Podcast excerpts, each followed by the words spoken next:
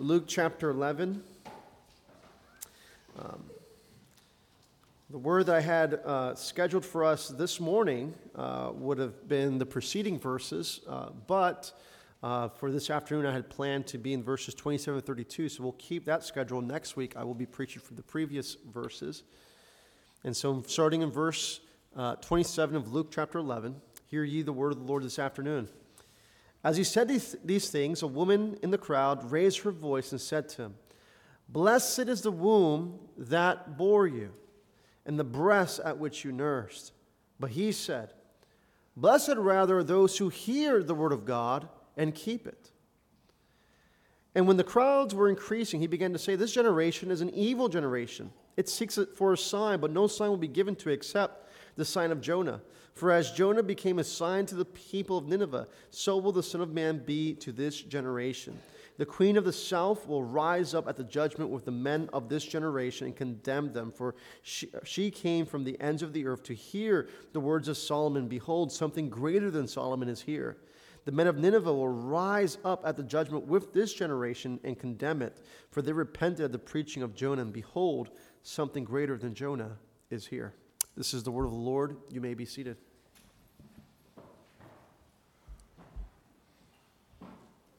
Let me pray. Father, as we approach your word this afternoon, we ask God that you would grant us uh, eyes to see, ears to hear, and hearts to receive that which you've laid before us. And that this should be for our good, for our edification, for your glory and your kingdom's sake. And we pray this in the precious name of the Savior, Jesus Christ, to whom be glory. Amen. Church, what does it mean to be blessed? Think of that word for a moment. What what image is conjured by that word of blessing? Well, the word blessing or blessed is a very simple word. We see it time and time again in the Old and New Testament. Fact, matter of fact, uh, the Psalms are filled with Psalms of blessing. Blessed be the Lord. Uh, praise Yah, praise Yahweh, and all these benedictions and songs concerning blessings and, and how one can be blessed. In fact, the opening verses of the book of Psalm is a psalm about blessing. When we look at the New Testament, Jesus also takes that theme of blessing and he bases his Sermon on the Mount, the most famous sermon ever preached, around the precepts of what a blessed life looks like. So you hear the words echoed from the great Sermon of the Mount Blessed are the meek, blessed are those who mourn, blessed are those who are persecuted. What is blessing? And what does a blessed life actually look like? Uh, I'm not sure if you received the insert for today's teaching. Did you get it today? No? No? Oh, we have it in the back? Yeah? Well, if you need one, just, well, maybe someone will pass it around. I think actually someone's here pass it around. So if you, if you want them, just raise your hand and we'll, we'll make sure that gets to you. Oh, we look like a bunch of Pentecostals now. Careful.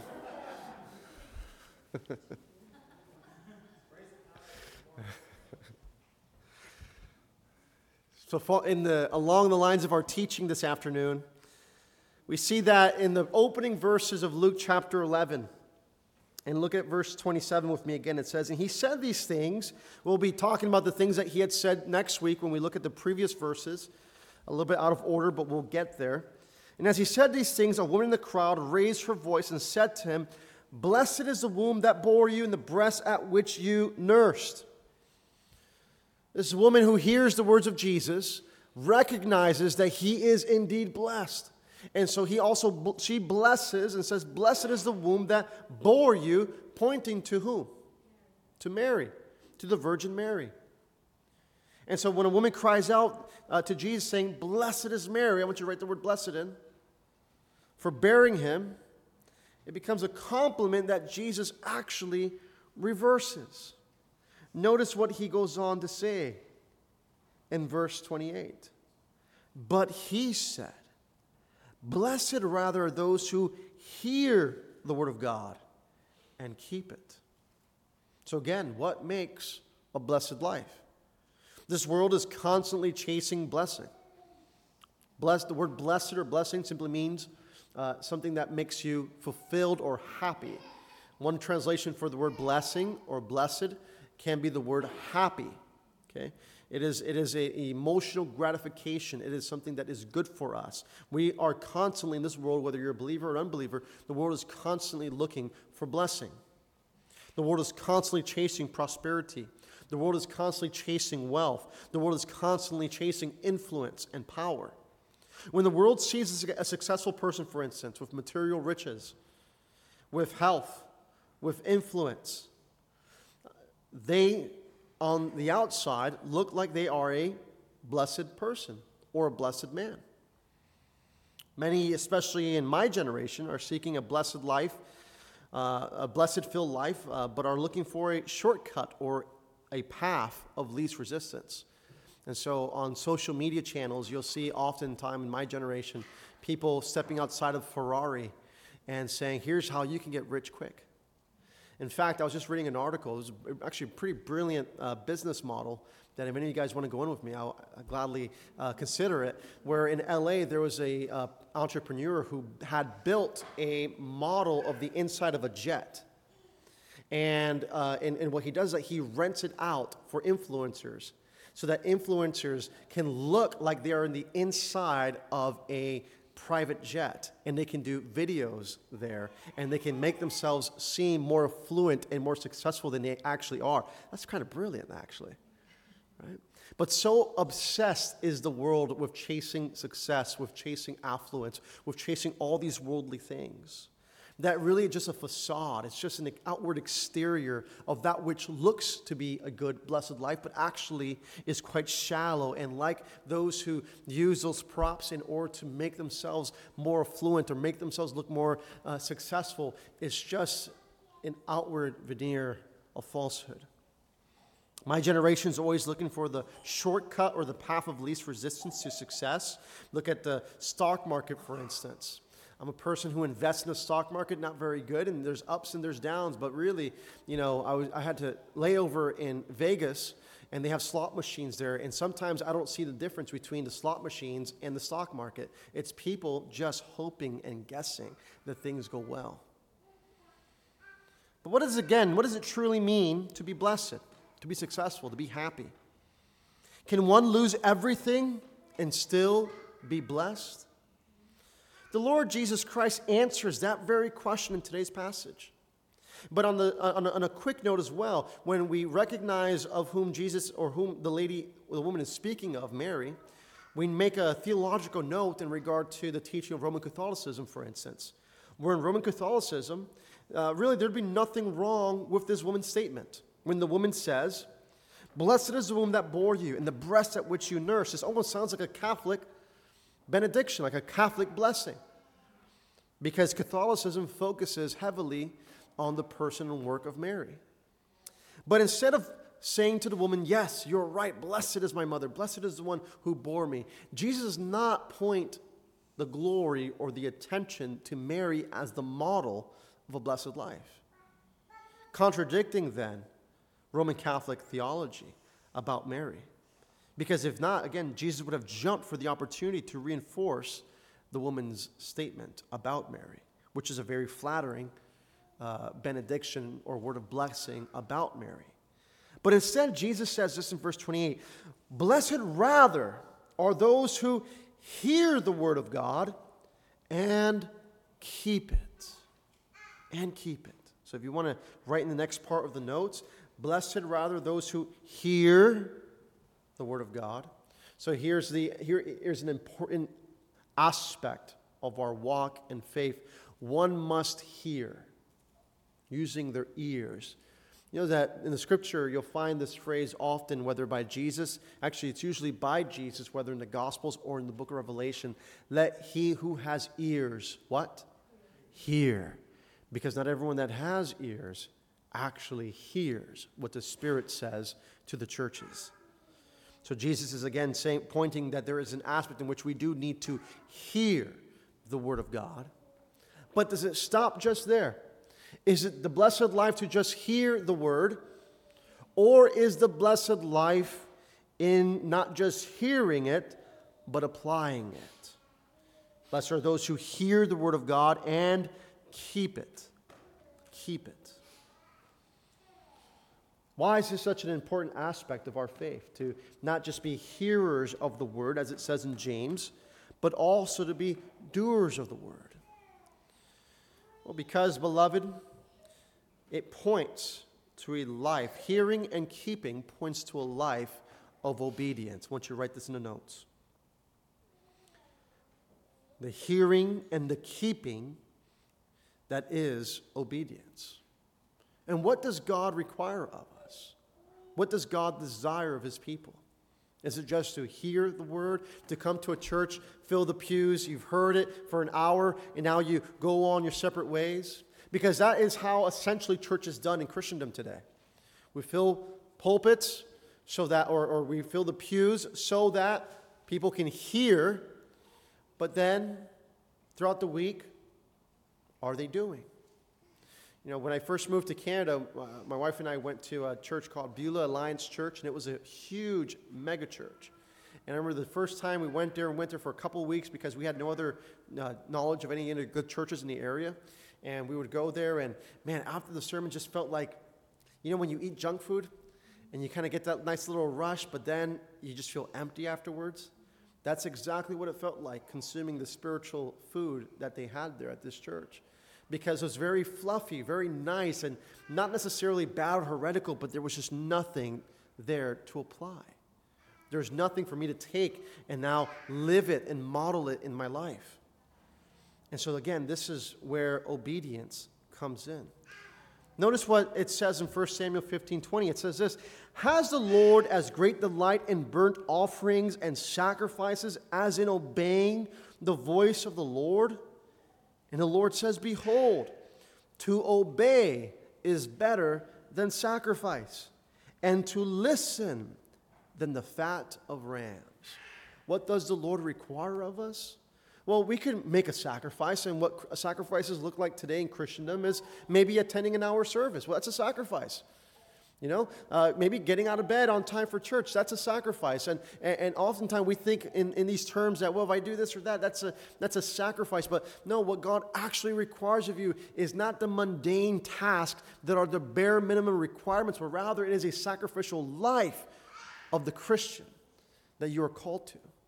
It is to lay your life at the altar of King Jesus not just to offer sacrifices, but to be, in fact, a living sacrifice, holy and acceptable to God. Therefore, we must hear the word and then keep it.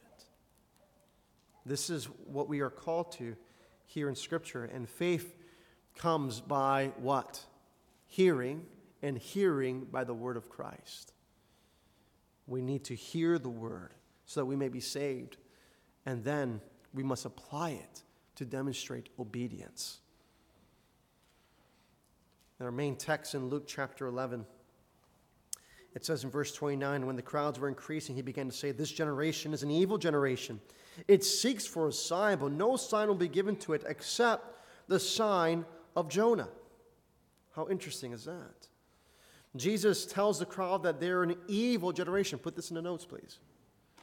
He tells the crowd they're an evil generation that seeks signs, or in other words, proof. Sounds kind of familiar, doesn't it? If you're in any context in which you're speaking to unbelievers, it usually, in fact, I had this yesterday, had this interaction yesterday. Someone was telling me, asking me what I do for a living, and I said, Well, I'm a pastor. And that usually gives people two responses. Either they start asking me questions or they try to get away, as far away from me as possible. Usually, the only two responses I get in public when someone asks me what I do, and then I tell them I'm a pastor. and so, this conversation I had actually yesterday when someone asked me, What do I do? And I said, I'm a pastor. They said, Well, you know, I, am spiritual, but, you know, I grew up in the church. I just don't know if I believe in God anymore. And, so, well, and, and then they asked me, What's your best proof for God? What's your best sign? What's your best proof? What do you got? Because I think we could be good people without believing in God. And I said, Ma'am, I think you just made the best case for God right there. Why? Because the language that you're using presupposes your creator. Talking about someone being able to be good, bad, evil, all these things presuppose my worldview, presuppose that there is a God who created a definite standard by which we all must live by. And so the world is constantly looking for signs. And in the days of Christ, uh, it was no different. Again, they were looking for, for signs, for proof from that generation, but it would only receive, according to Jesus, the sign of Jonah. Now, this is interesting if you know anything about the book of Jonah. Jonah was a prophet called by God to go to a wicked Gentile city of Nineveh. And in that context, as God called him to go and, and, and preach the gospel, Nineveh, uh, uh, Jonah was resistant. He was hesitant. He didn't want to go. He didn't want to go to his wicked people. In fact, he wanted them to be destroyed. He would delight in their destruction. So, what does God do in that context? God, as Jonah runs from his assignment, the Lord pursues him uh, by means of pursuing him with a storm as he is trying to get as far away as possible, crossing the Mediterranean. And the Lord catches him in a storm, and then they throw him overboard, and he goes into the belly of the fish. For how long did he go? Three days and three nights. Pointing towards the resurrection of the dead of Jesus Christ. Just as the Lord Jesus Christ says in Matthew chapter 12, just as uh, Jonah was in the belly of the fish for three days and three nights, so will the Son of Man be in the belly of the earth for three days and three nights. Pointing to the resurrection as the only sign this generation will receive. And so, again, pointing to the resurrection. The resurrection is the greatest evidence of God's existence. It is the greatest evidence of the reality of the Gospels of Jesus Christ. For if Jesus truly rose from the dead, then it means that we believe not in vain. It means that we do not, we do not die in vain. It means that there is actual hope beyond the grave. And this is the greatest hope for mankind. And this is, in, in fact, the centerpiece of the Christian gospel the death, burial, and resurrection of Jesus Christ. This is where we find our hope. This is where we find our blessing, is that we know there is life beyond the grave. So, the question I raised earlier can one be blessed and still lose everything? And the answer is yes. The Christian can be blessed even if he loses everything. Why? because we know there will be a resurrection from the dead in the future. We know that life does not end at the grave, but rather there's a hope, a sure anchor for our souls that is yet to come, that is yet to be materialized. And because Jesus was raised from the dead, all those who are in Christ shall also be raised up with him.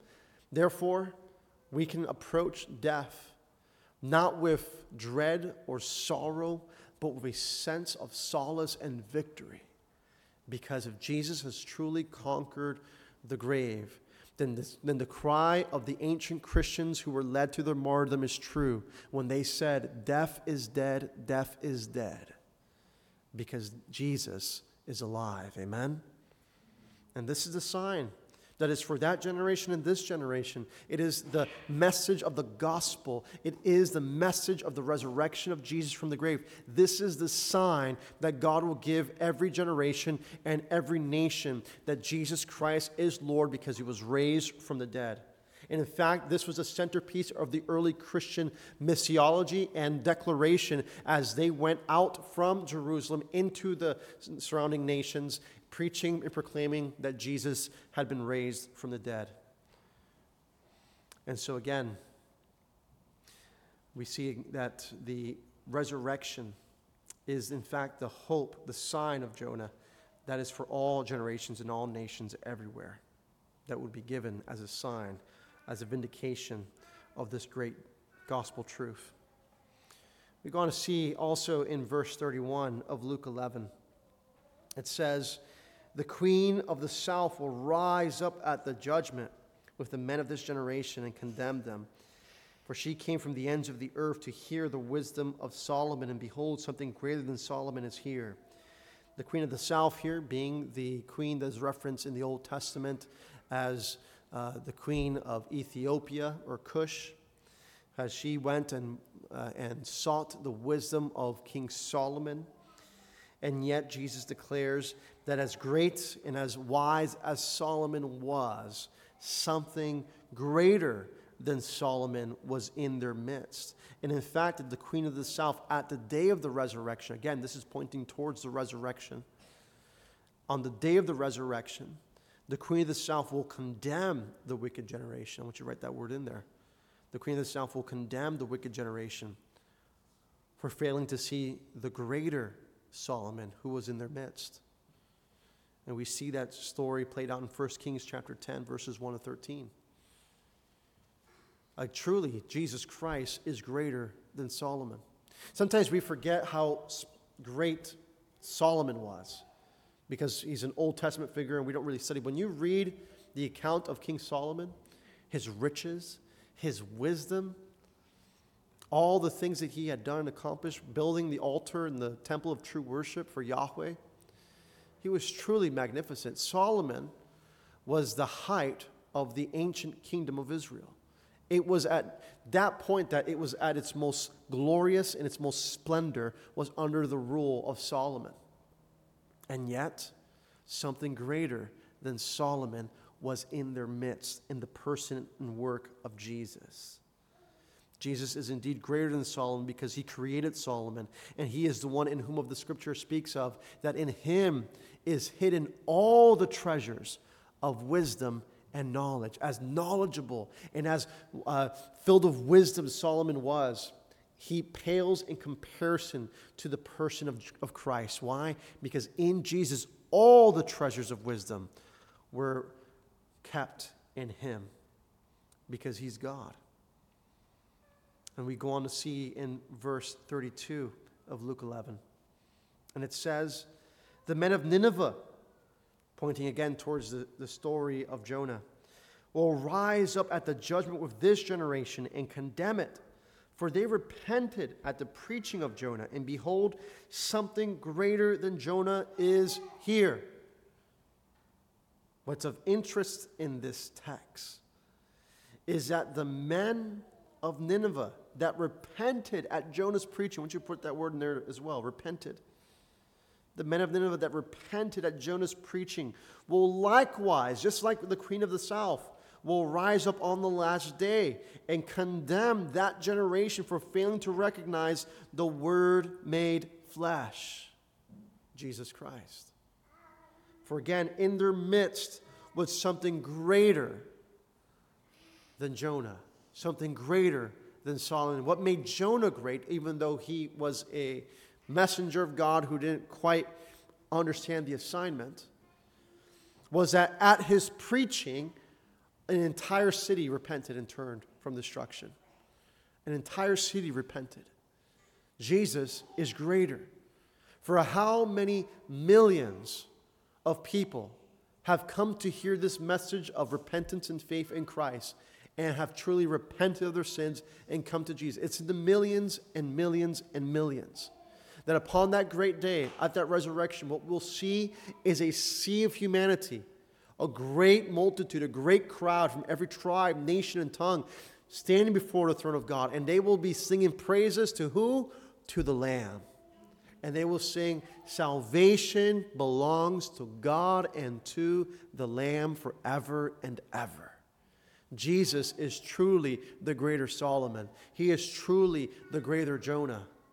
He is truly the Word of God made flesh. For it says this of him in Scripture that in the beginning was the Word, the Word was with God, the Word was God. And though he made the world, and the world was made through him, he stepped into that which he made, and his own did not receive him. But this word did become flesh and dwelt among us, and we beheld his glory, the glory of the one and only from the Father, full of grace and truth the word has truly been made known through Jesus Christ. And so, how should we then respond to this message? What hope is there for the future? How can we live a blessed life in the midst of a twisted generation? Well, here are some things I want to point out to you in Scripture. I want you, if you can, to turn to Acts chapter 2. And let's look at the early gospel proclamation from the early church. in Acts chapter 2. And we've alluded to this earlier in today's message. But in Acts chapter 2 and in verse 38, notice what the Apostle Peter proclaims. He said to them, Repent and be baptized, every one of you, in the name of Jesus Christ for the forgiveness of your sins, and you will receive the gift of the Holy Spirit. For the promise is for you and for your children, for all who are far off, everyone whom the Lord our God calls to himself. What a beautiful text of Scripture. What a beautiful invitation. The invitation is for you and I, and for all those who the Lord our God would call unto himself.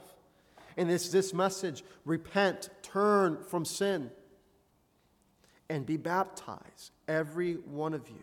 Baptism, if you're going through our Sunday school class, which we'll pick up again next week, next Sunday, God willing is we've been teaching you and instructing you on the importance of Christian baptism and that association that it has with, with church membership. And we recognize that before, that if there is no repentance, if there is no baptism, there essentially is no Christian.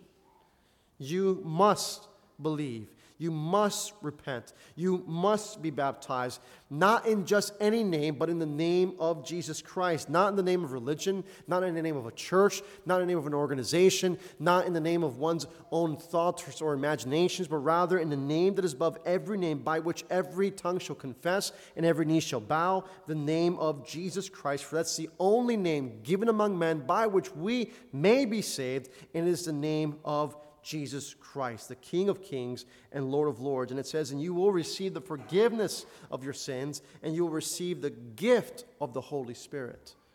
So, do you want a blessed life? Here's how you get there repent and believe the gospel. Does it mean that everything will go smoothly for you in life?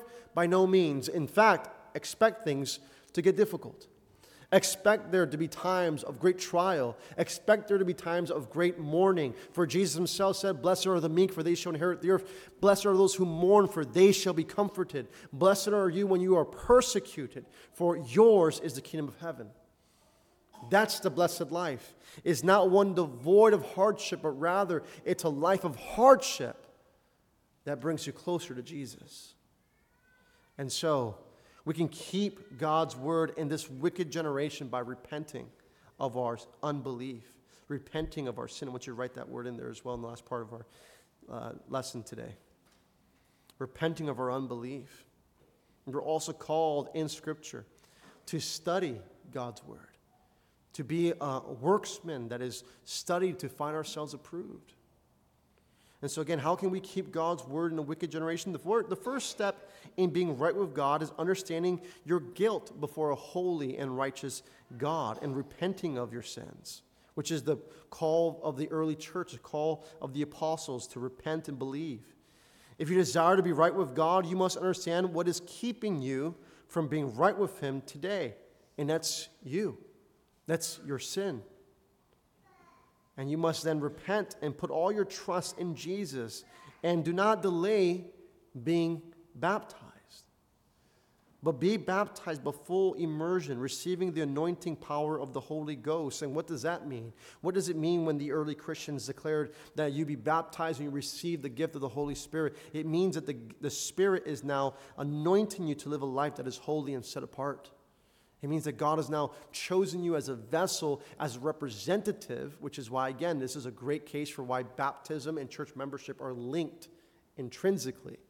Because there's a representation that is now happening for the baptized Christian. You are now representing Jesus because the Spirit now dwells in you, He's anointing you, and He's going to bring you to a closer image of Christ.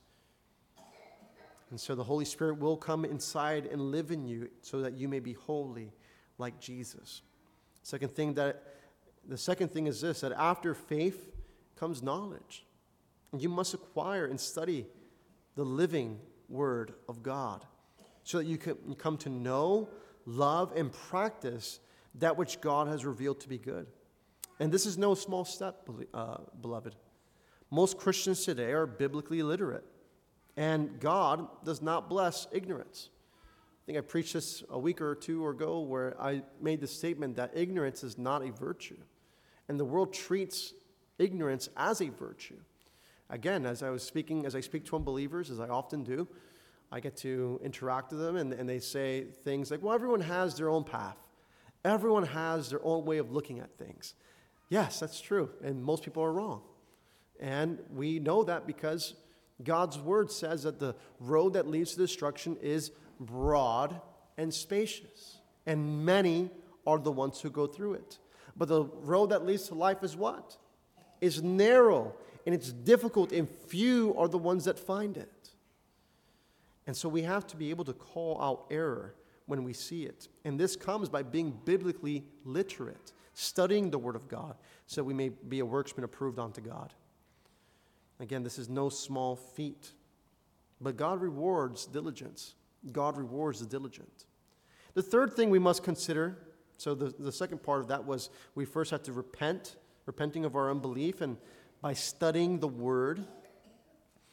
And then lastly, by loving God and our neighbors. One of the things that we must also do is not just acquire knowledge for the sake of knowledge, but acquire knowledge for the sake of love. Why?